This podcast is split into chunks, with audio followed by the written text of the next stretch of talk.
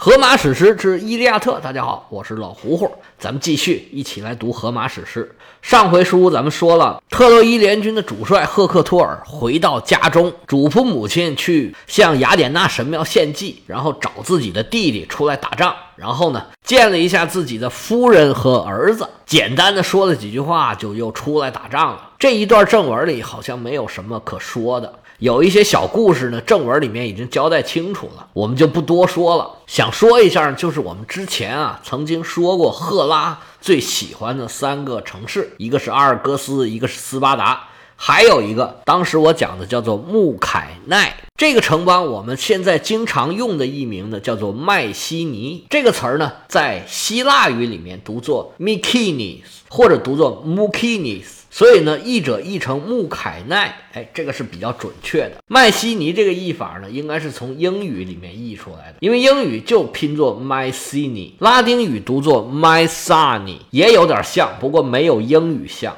荷马史诗描述的这段时期呢，正是麦西尼文明的辉煌时期。麦西尼呢，正是希腊半岛的这个文化中心，也是最发达和具有代表性的地方。希腊最早的起源的文明呢，叫做米诺斯文明，是起源于克里特岛上的，是在公元前两千年前后。而到了公元前一千三百年、一千二百年这个时候呢，就是麦西尼文明的时期。麦西尼文明后来为什么衰落？为什么毁？灭这个众说纷纭，有一种说法呢，就是多利亚人的入侵。多利亚人肯定是从北方进入到希腊半岛的。那么斯巴达人就是多利亚人的后代，是后面的斯巴达人，跟我们现在讲这个斯巴达廷达瑞斯这个斯巴达不是一回事儿。这是荷马史诗讲述的这个时代呢之后的一件事儿。而荷马史诗发生的这段时间呢，正是麦西尼文明高潮的时候。那么麦西尼的国王，这麦西尼国王是谁啊？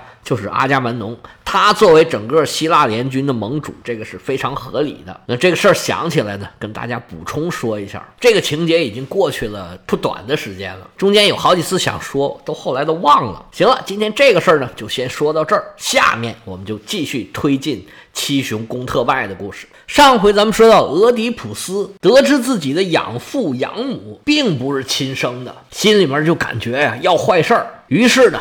就找齐了各种线索，终于把自己的身世给弄清楚了。原来果然是自己杀了自己的父亲，而且呢，跟自己的母亲呢还生了四个孩子。得知真相的俄狄浦斯如同五雷轰顶啊！行了，这一切呀都应验了，全都是自己的问题啊！那不用说，整个国家的瘟疫、饥荒全都赖自己。这时候，俄狄浦斯大脑是一片空白啊，真的不知道怎么办好了。捏呆呆的发愣，呆坐了半晌，突然想起一件事儿，哎呦，要坏事儿啊！赶紧往后头跑，跑到王后的房间啊，发现这门呢锁着呢，三下五除二把门踹开，发现，哎呀，完了！俄狄浦斯的母亲也是他的妻子，也是他的王后，现在已然是上吊身亡。俄狄浦斯这时候是百感交集，自己的母亲是完全的无辜啊，受了自己的连累。遭此大难，心里实在是承受不了了。俄狄浦斯的罪孽是又添一件呢。他抱着自己母亲和妻子的尸体啊，失声痛哭啊，然后从王后的身体上摘下了一个别针儿，咔咔两下把自己的眼睛给戳瞎了。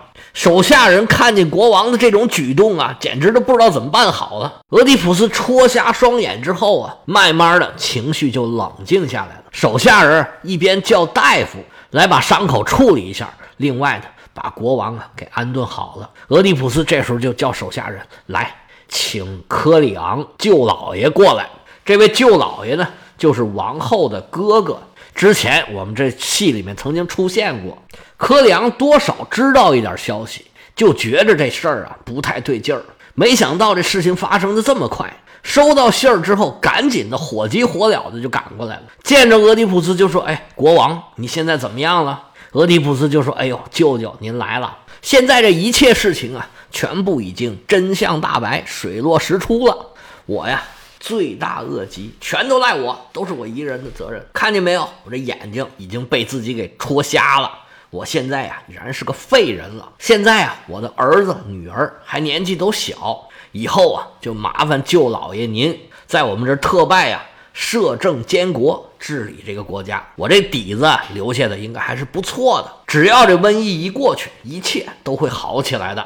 克里昂作为舅老爷，责无旁贷，接下了这个活儿。然后俄狄浦斯呢，就成天呢躲在宫殿里面，是闭门不出。现在特拜城的老百姓啊，也都知道是怎么回事了。他们呢，现在这时候就对俄狄浦斯非常的不放心，就觉得你成天在这待着，会不会再给我们带来什么灾祸呀？于是啊，就把俄狄浦斯给赶出去了，说你呀，远走高飞，你远远的离开我们特拜城。俄狄浦斯是万般无奈啊，只能啊离家出走，放逐了自己。但是他双目失明啊，生活上诸多不便。他大女儿安提戈涅放心不下，就跟着父亲呢。一起到处流浪。这时候，特拜城里面的局势就是什么呢？就是克里昂在监国，他作为摄政王，要辅佐俄狄浦斯的两个儿子。长大了以后呢，这俩儿子呢是一人替一年当国王。到那个时候啊，克里昂就要把权力还给这两个王子。到时候呢，就是两个国王。俄狄浦斯到处流浪，他的大女儿安提戈涅是服侍在旁。这个呢，以后还有书，咱们暂且放在一边儿。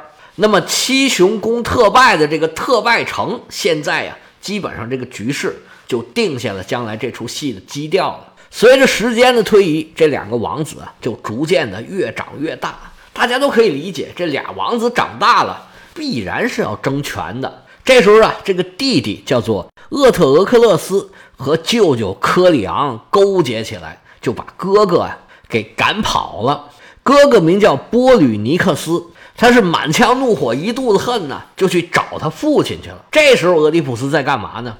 他来到了雅典附近的一个小村庄，叫做科罗诺斯。这个地方啊，是复仇女神的老家，是他们的圣林。来到这儿啊，俄狄浦斯最后才算心里清楚。哦，原来复仇女神呢，是一直把我催着赶着，就想让我在这儿死在这里。我赎罪也赎完了，行了，我就在这儿踏踏实实待着吧。那说到复仇女神，咱们再要岔开一笔，介绍一下这个复仇女神。咱们这都已经是注解了，咱不能再说一个注解的注解了。希腊的复仇女神呢有三位，他们的总称呢一般叫做欧莫尼德斯，这个在希腊语里面呢是。好听的是仁慈的人，但是复仇女神怎么可能是仁慈的呢？这个呢是一种曲语，就是曲折的曲，因为不敢直接说她的名字，就要说一个跟她相反的名字，就是因为他们特别不仁慈，所以一定要说他们是仁慈的。说起这个呢，我们广东这个地方啊，就特别讲究这回事儿，不能说这种忌讳的词儿。比如说啊，我来的时候经常看见叫。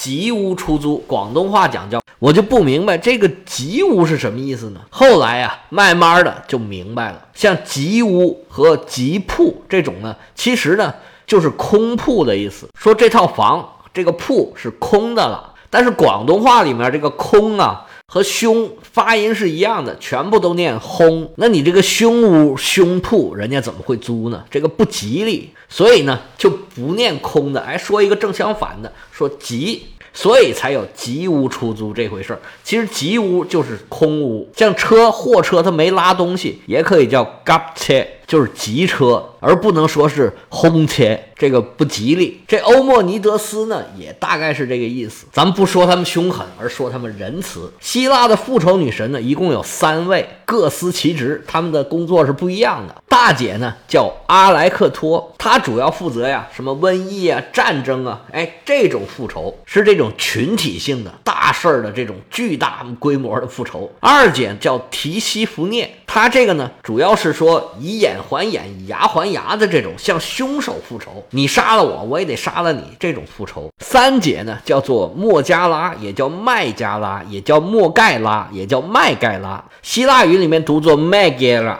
所以这个麦盖拉这个还是比较准确的译音。在希腊语里面，现在它也是泼妇的意思。现在法语、葡萄牙语、希腊语、意大利语、俄语里边啊，这个 mega 啊都是泼妇的意思。这个三妹呢，负责日常的复仇。就是你打我一下，我打你一下；你踢我一脚，我踢你一脚；你骂我一句，我骂你一句。这种复仇，尤其他要负责那种对婚姻不忠的人的惩罚。这个三姐妹里面，这麦盖拉出镜的频率是最高的。她的形象呢，一般是又丑又可怕，这个面目狰狞啊，长俩翅膀，还有的蛇盘在头上。哎，大舌头耷拉在外头，还有拿一个火把，拿个鞭子，这种特别可怕的这个形象。希腊有一个城邦离雅典很近，当时呢和雅典争夺萨拉米斯岛，就是莫加拉、麦加拉或者叫麦盖拉这个城邦，那他就是用这个女神的名字来命名的。俄狄浦斯来到这个圣林之前，交了一个好朋友，正是当时雅典的国王，名字叫做特修斯。嗨，大家都知道特修斯之船。哎，这个船就是这个雅典国王特修斯他留下来的一个典故。特修斯也是一个很重要的希腊英雄，他也有一条独立的故事线。这个等我们以后有机会讲阿尔戈英雄，就是金羊毛押送的这个故事的时候，我们会逐个交代参与这个故事的英雄。他这里扮演的角色呢，就是俄狄浦斯的好朋友和保护者。俄狄浦斯在克洛诺斯啊。还没待多久呢，这日子没踏实几天。突然有一天，这小女儿就来找他来了，说：“父亲呐，现在要坏事儿啊！我俩哥哥现在争夺王位，争的是不亦乐乎。这舅舅克里昂啊，也在里头没有起好作用，他就偏袒弟弟，要把他哥哥给撵走。现在特拜城里啊，已然是乱成一锅粥了。而且最近出现了一个神谕，说只有您才能保证特拜的安全。”他们呢，将来肯定会来找你的麻烦的。俄狄浦斯听完了，心里这个烦呢。哎呀，我好不容易踏实两天，我这不知到了复仇女神的这个圣地了吗？你们怎么还这么烦我呢？果不其然呢，是没过多久，克里昂啊就来找俄狄浦斯来了，说这个外甥啊、妹夫啊，这个不知道叫什么好了。现在啊，我们特拜城里面都乱成一锅粥了。老大呀，是特别不像话，非得自己当国王，就完全容不下老二。现在他们都大了，都不听我的了。现在需要你啊，回去啊，主持一下正义，帮老二啊说句公道话。要不然啊，他们打起来啊，遭殃的是整个城市的老百姓。俄狄浦斯说：“我现在啊，已然是跳出三界外，不在五行中，我不管你们这乱七八糟的事儿了。”我这辈子就是赎罪，赎完罪我就死在这地方了，我是不会回去的。至于这俩孩子呀，哎呀，你就跟他们好好商量商量。天下有德者居之嘛。如果实在商量不了啊，嗨，天下有能者居之，让他们打吧，谁打赢了算谁的。说是有个神谕，我回去就能决定整个的结果。你是来叫我回去帮你忙，这个就不用说了。这东西有没有神谕？我回去都能决定这结果，这明眼人都能看得出来啊。他们的事儿啊，我就不管了。你回去跟他们好好商量商量，国家安危系于你一身，你呀好好主持正义就是了。我不跟你回去，你自己看着办吧。柯阳说：“那哪成啊？今天呢，你是想走也得走，你不想走也得走。你今天要是不走，我就把你给抓走。”柯良是软的不行，他想来硬的，叫手下来人呢。把这老头给我带走。这时候，俄狄浦斯的好朋友雅典的国王特修斯听说有人来找俄狄浦斯，觉得不大对劲儿，赶紧呢就派人来保护俄狄浦斯。柯里昂啊，这个硬的这招就没使成。实际上，这个时候啊，俄狄浦斯的大儿子波吕尼克斯已然是被他的小儿子给赶走了，而且他已经组织了自己的力量，准备回去攻打特拜城，找他弟弟和他舅舅算账。这个时候，特拜城的战争是一触即发，所以才有这个神谕。克里昂为保自己这边啊万无一失，所以他才来找俄狄浦斯。而波吕尼克斯又是怎么得到这个力量的呢？在这儿呢，就要再开一条故事线，那就是波吕尼克斯的老丈人阿德拉斯托斯。那这个阿德拉斯托斯又是什么人呢？这个呢，还得往上倒倒他们的先祖。他们的先祖呢，叫做阿塔密翁，是奥林匹克运动会的创始人。其实往上还能倒，咱就不倒了，就从这儿开始讲。阿塔密翁有两个儿子，一个儿子呢叫莫兰波斯，一个叫比阿斯。这莫兰波斯啊，特别能耐，有预言能力，还有各种神通法术。有一天，阿尔戈斯国王啊。派人来找这个莫兰波斯。为什么呢？因为这国王的两个女儿啊，惹事儿了，惹怒了众神，这神呢就惩罚他们，让他俩发疯了。这一犯病的时候啊，这俩女儿就觉得自己是牛，成天哞哞叫，然后到处跑，还吃草，把国王给急坏了。他就去找能人，这能人是谁啊？就是莫兰波斯。这莫兰波斯说治病可以，我也能治。不过呢，咱们不能白治这个病，对不对？这么严重的病，你说我给你治好了，你给我什么好处啊？这国王说：“那我给你多少多少钱啊？多少多少牛？”这莫兰波斯说：“你打发要饭的呢？这什么病啊？要谁都能治这病，你就不找我啊？我要啊！你们国家三分之一的土地。”国王说：“你咋不去抢呢？这三分之一土地，你说要就要了。行了，你走吧，你走吧，你走吧。”我找别人治，你走吧。莫兰多斯说：“没问题，我走吧，走。你另请高明吧，看看谁还能治这个病。”结果呢，这俩牛啊，这病不但没好，还在传染呢。越来越多人这个发疯了，变成传染病了。这国王一看呢，这样不得了啊，赶紧的又去找莫兰波斯。莫兰波斯说：“这回啊，三分之一不行了，我要三分之二的土地。为啥呢？”因为我还有个弟弟嘛，我要三分之一，我弟弟要三分之一，给你留三分之一呢，还那国王万般无奈呀，只好答应了他这个要求。嘿，你还别说，这莫兰波斯啊，妙手回春，三下两下就把这个病啊全都治好了。那国王当然非常的高兴，按照承诺把土地交给了他们哥俩，不说还呢把这俩变成牛的姑娘许配给他们兄弟了。这两兄弟呢，娶了两个公主，而且各得了三分之一的国土。后来呢，这老国王死了，就把国土呢让他们俩呀二一天作五，一人一半。现在呢，俩人是平分国土，共同的统治着阿尔戈斯。第一代人过去了，第二代人过去了，到了第三代，仍然是维持着这种状况。莫兰波斯的孙子名叫安菲阿拉俄斯，比阿斯的孙子就是我们说的这位阿德拉斯托斯。阿德拉斯托斯还有一个姐姐，名叫厄里费勒。那么就在这一代的时候就出事儿了。阿德拉斯托斯和安菲阿拉俄斯俩人啊发生了矛盾。那当然了，共享国土哪有那么容易的？阿德拉斯托斯呢竞争失败，就出走到了西库翁。在西库翁，阿德拉斯托斯呢娶了国王的女儿，而且呢，他继承了西库翁国王的王位，这势力啊逐渐壮大起来了。后来呢，没有多久，阿德拉斯托斯觉得西库翁没意思，我要回去。而且呢，他跟他这个堂兄弟安菲阿拉俄斯啊，没有什么了不起的矛盾，一来二去，俩人就把事儿给说开了。于是啊，阿德拉斯托斯就回到了阿尔戈斯，俩人呢共掌国家，而且呢，安菲阿拉俄斯娶了他堂兄弟的姐姐，而且发誓啊，以后啊，不管碰到什么事儿，都是由这个姐姐来仲裁这个事儿的结果，而且呢，大家一定要听他的，不听他的就天打雷劈。然后兄弟两人啊，就继续共同执掌国家，哎，日子过得也是非常的平静。没过多久，这个阿德拉斯托斯呢就生了两个女儿。这两个姑娘呢，慢慢都长大了，出落的是亭亭玉立、楚楚动人。阿德拉斯托斯于是就去求了一个神谕，因为姑娘大了要嫁人，要问问这神呢，这姑娘嫁的是什么人？这个神谕一出啊，阿德拉斯托斯啊就觉得莫名其妙，看不明白。神谕上说呀。这俩姑娘啊，有一个会嫁给狮子，另外一个呢就会嫁给野猪。